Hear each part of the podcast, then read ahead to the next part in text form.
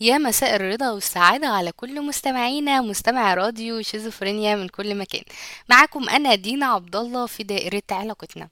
طبعا آه، حكينا طبعا أو الحلقة الأولى كانت كده زي ما نقول فاني كده بنبتدي إن إحنا اتناقشنا في كذا حاجة بس ما حطيناهوش أو ما حطيناهاش في نقط آه، نمشي عليها. فأنا حبيت بقى أبدي حلقات بمجموعة الخوف من العلاقات أو الخوف من دخول علاقة أي حاجة عايزين آه، تسألوني عليها ممكن عادي اللي عندي على الفيسبوك يسألني أو كمان إن إحنا عندنا صفحة آه، شيزوفرينيا آه، ممكن تسألوا في التعليقات. ده شيء مرحب بيه جدا. لو مش حابين ممكن تسألوا على رسائل صفحة راديو شيزوفرينيا. طبعا عادي اسألوا وأنا هجاوب على كل اسئلتكم بس الأول تكونوا قايلين فيها إن ده برنامج دائرة علاقتنا. تمام. طبعا أنا حبيت أخلي الحلقة أو الحلقات اللي هتيجي أو القادمة تكون بتعبر عن مفهوم لذيذ جدا. هي كما بين ما بين زي ما بنقول كده قوسين. هو الخوف من دخول العلاقات. كتير قوي لو كلمت أنا كلمت عن الفقد إن إحنا خايفين نفقد وقتنا قلبنا مشاعرنا وقتنا اللي بنعتز بيه ومشاعرنا النقية اللذيذة اللي بنحافظ عليها لحد الشخص المناسب. اتكلمنا عن الفقد واتكلمنا عن المجتمع اللي دايما باصص لفكرة الجواز كأنه غول. محدش بيشجع عليه واللي بيشجع عليه بتلاقيه أصلا هو مسفلت وشه متسفلت كده اللي هو يا ابني أنت بتقول حاجة و... وملامحك بتقول حاجة تانية. وطبعا ما شاء الله المجتمع مش مفك... مش مش داعم الفكرة نهائيا يعني. آه، دايما هتلاقي صاحبك المتجوز جاي لك كده بمشكلة كل يوم كده يعني لذيذة كده اصطباحية يعني ربنا يا رب يهديهم ويهدي سرهم عشان عشان الواحد عانى كتير. طيب بالنسبة للعيلة ودي بقى هي اللي هنبدأ بيها حلقتنا. كم مرة بتيجي بتخش علاقة أو من قبل كده ما تخش علاقة تقول هخش العلاقة دي وإن شاء الله هطمن ولا لازم البني آدم ده الشخص ده كويس وأنا حاسة إن أنا حبيته كده وارتحت؟ وبقيت حاسة كده بروح صفاء رهيبة كده يعني لأ نخش بقى. يعني يلا يلا بقى يعني يمكن الحياة تبقى وردي ويبقى ده الشخص اللي بنحلم بيه. أول ما تخش ال- ال- العلاقة خير اللهم اجعله خير تحس إن أنت خايف تحس إن أنت مش مستريح طب حصل حاجة لده لأ أنا مش مستريح.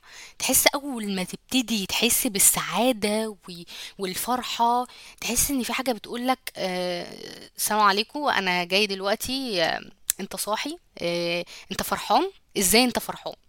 يعني أنت إزاي فرحان في حياتك؟ يعني إزاي فرحان بعلاقاتك؟ أنت نسيت إن إحنا قايلين إن إحنا مش هنتجوز نسيت افرض هو ما بيحبكش افرض دلوقتي بيخونك افرض بيضحك عليك افرض كان بيتسلى وكلام من ده كتير. بالذات اللي هيفهمني آه، في الموضوع ده فعلا اللي بي اللي بيخاف من العلاقات أو اللي عنده تصنيف عدم الأمان زي ما أنا مصنفاها وهقول لك ليه دلوقتي حطيتها تحت دائرة العائلة. في طفولتنا الشخص ده اتعرض لحاجة معينة وهي إنه لما أو أهله آه، دايما بيبقوا عايزينه بصورة اللي هو أنت بتقدم كل اللي فيه حلو فيبقى فرحان ويلعب معاهم مرة واحدة يلاقي العيق أو الشخص أو الأم أو الأب اتغير من ناحيته 380 درجة ابتدى يهمله ابتدى ما يردش عليه قوي ابتدى مثلا ينشغل في حاجات معينة أو ممكن نسميها إن هو ابتدى يستخدم معاه عقاب الصمت اللي هو أنت عارف أنت عملت إيه. الطفل ما بيبقاش مدرك الطفل ما بيبقاش مدرك آم، عقلية الكبير إن هو بيقول أنت عارف أنت عملت إيه؟ أصلا أنت مش بتتعامل مع جوزك أنت بتتعامل مع طفل أو طفلة. فطبعا الطفل مبقاش فاهم أي حاجة فهوب كان حاسس بالأمان فهوب حاسس بعدم الأمان. طب إيه تاني يسببها عدم ال- الأمان اللي ممكن تأثر برضو في العلاقة؟ إن الشخص يكون عايش حياته لذيذ جدا مع عيلته وبكل حب وحنان هوب كل ده يتسلت منه. آه، الأب ينفصل عن الأم ويحصل انفصال الشخص يتشحطط ما بين هنا أو هنا. أو إنه يعيش مع أمه بس ويشوف ملامح الأسى عليها إنها كانت بتحبه. هو بالنسبة له ما كانش شايف المشكلات اللي طبعا أنا بتكلم عن ال- العلاقات الصحية اللي مش بتبين المشاكل قدام يعني قدام الأطفال يعني. فطبعا كانوا مخبين فهم دايما مبينين هم لزاز الدنيا جميلة. فجأة لقى الدنيا كده فتعرض لفقد فحس بعدم الأمان. من هنا كان مبسوط وهوب مرة واحدة كل ده اتشال آه، اتاخد منه. وزائد إن هو ما عداش الصدمة دي لأن تبعتها طبعا مشاكل كتير. طبعا ده بيخلي الشخص أول ما ينبسط هوب بتلاقي صوت كده جاي لك إيه ده أنت هتنبسط لا لا لا لا أنا لازم أنكد عليك. يعني الحياة تبقى لذيذة وده الشخص المناسب.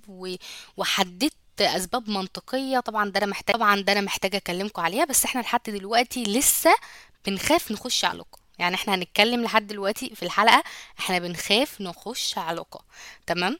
فتلاقي الشخص برضو يعني خلاص بقى اللي هو مرة واحدة يحس إن هو إيه الطرف التاني حاسس إن الشخص ده متغير يعني إيه ده هو اتغير معايا مرة واحدة ليه ما إحنا كنا مبسوطين؟ فطبعا الشخص اللي في دماغه كل الأفكار دي فطبعا كل ده بي بي بيغير سلوكياته ومكالماته بيحس إن هو قرب قوي فيبتدي يبعد لا اراديا بسبب الأصوات المسيطرة جوه فيبتدي يحصل فتور أو مشاكل في العلاقة أو عدم زي ما بيقول عدم الأمان بينتقل للطرف الآخر اللي شايف إن الدنيا مالها فيؤدي للانفصال وينفصلوا من غير ما حد يفهم الطرف التاني إيه. ولو الحمد لله قعدوا مع بعض وفهموا الدنيا هيلاقي إن إن الشخص ده خايف فيحاول يقدم له كل ما يمكنه إنه يقدمه له. فطبعا الشخص اللي خايف يحس إن هو إيه ده أنت بتقدم لي كل ده؟ يعني ممكن يكون بيحاول يأذيني. طب ممكن يكون شايفني إن أنا شخص ما تعوضش آه، فعشان كده عايز يمتلكني آه، ونتجوز ممكن يكونوا مخطوبين والله بس يعني أحيانا بيبقى فيه سنة عته يعني. ف إيه ده ده الشخص ده يعني إيه ده؟ ده بيرضيني وبيحاول يتحايل عليا وبيتحاول بيحاول يعمل كل حاجة فكده يعني الخوف بيزيد عنده أكتر يعني ما بيتحلش. فالشخص ده محتاج يحل حاجات جواه محتاج يجاوب على أسئلة جواه محتاج يحل اضطرابات الطفولة والفقد اللي تعرض له لأن ده بحد ذاته طبعا موضوع محتاج معالجة. طب يا دينا نتعالج من الموضوع ده أو نعالج الموضوع ده إزاي؟ ورقة وقلم معايا لأن أنا بحب جدا الورقة والقلم لأنها الحاجة الوحيدة اللي نقدر نطلع عليها كل حاجة. أنا مش بقولك اتفلسف وهاتلي واكتب لي شعر أو تفلسف واكتب لي رواية أو تفلفس تفل ات... يعني اتفلسف واكتب لي حاجة. لا بالعكس. أنا بقولك هات ورقة وقلم. اكتب نقاط انت خايف منها. اقعد مع نفسك كده لحظة لذيذة من غير ما تتهرب اقعد واكتب حاجات عشوائية. لو مش هتكتب ممكن تفتح record ال- ال- التليفون لو شخص مش بتحب الكتابة وتكون قاعد مع نفسك في أوضتك أو في أي مكان عزلة تشغل ال record وتسجل فيه الحاجات اللي بتضايق منها بعد كده ممكن تفرغها. ممكن الوقت المناسب تكون مثلا متضايق من حاجة معينة آه، بيبقى الوقت ده لذيذ جدا. النفس ما شاء الله بتبقى يعني بتحس إنها بتجري وراك بكرباج فتبتدي تكتب أول نقطة أنا ليه خايف؟ وتسأل نفسك في, ورقة وقلم كده أنا ليه خايف؟ ممكن أقول أسباب غير منطقية بالمرة وده اللي إحنا عايزينه. أول حاجة تسأل نفسك أنا خايف ليه؟ علشان أنا خايف. طب من إيه؟ حاسس بعدم الأمان. خايفة اتأذي طب ليه؟ آه خايف الشخص ده يسيبني. طب ليه خايف يسيبك؟ خايف انجرح وقلبي ينكسر. طب ليه خايف تنجرح وقلبك ينكسر؟ انت هتقعد تسأل نفسك لحد ما تجيب آه بيقول إيه لب الموضوع أو أساس المشكلة؟ هتفضل تسأل نفسك لحد ما تعرف لحد ما ذكرياتك ترجع لك كده وتعرف المشكلة. في ناس ما بتبقاش عارفة تعمل الصراحة ده لوحدها بورقة وقلم أو ريكورد أو الكلام ده كله فبتضطر تروح لمعالج نفسي تبتدي تتكلم. واحيانا بيكون البديل هو ال record زي ما أنا قلت لك إن أنت تقعد كأنك قاعد قدام شخص سجل ال record تقعد تتكلم. آه، وطبعا تكون مثقف كفاية إن أنت تقدر تتعامل مع نفسك ما تكونش شخص سلبي وبتلقى عليها اللوم. لو مش هتعرف تعمل كل ده فأنسب حل إن أنت تروح لأخصائي آم، الأخصائيين كتير ويكون شاطر وهيقدر يحل الموضوع ده. يعني هو مش معضلة هو بس محتاج آه، إن أنت تكون صادق مع نفسك بطريقة كفاية. بعد كده يا ريت يعني يكمل الأسباب. أنا قلت عدم الأمان. في بقى سبب لذيذ جدا من ضمن الأسباب دي وهو اللي بيتلسع من الشوربة بينفخ في الزبادي. أنا الصراحة بعشق المثال ده. واضح كده إن أنا مش هقدر أكمل اللي بيتلسع من الشوربة بينفخ في الزبادي بس دي حلقتنا القادمة وهنكمل أسباب الخوف من العلاقات وبإذن الله الحلقة الجاية تكون آخر حاجة ونخش بقى في العلاقة ونخش في أزمات العلاقات. وطبعا مادام أنت وصلت معايا لحد هنا فأنت تكون الحلقة عجبتك وكمان تكون لمست فيك حاجة من الحاجات دي. وبكده أقدر أقول لكم دمتم في رعاية الله وحفظه.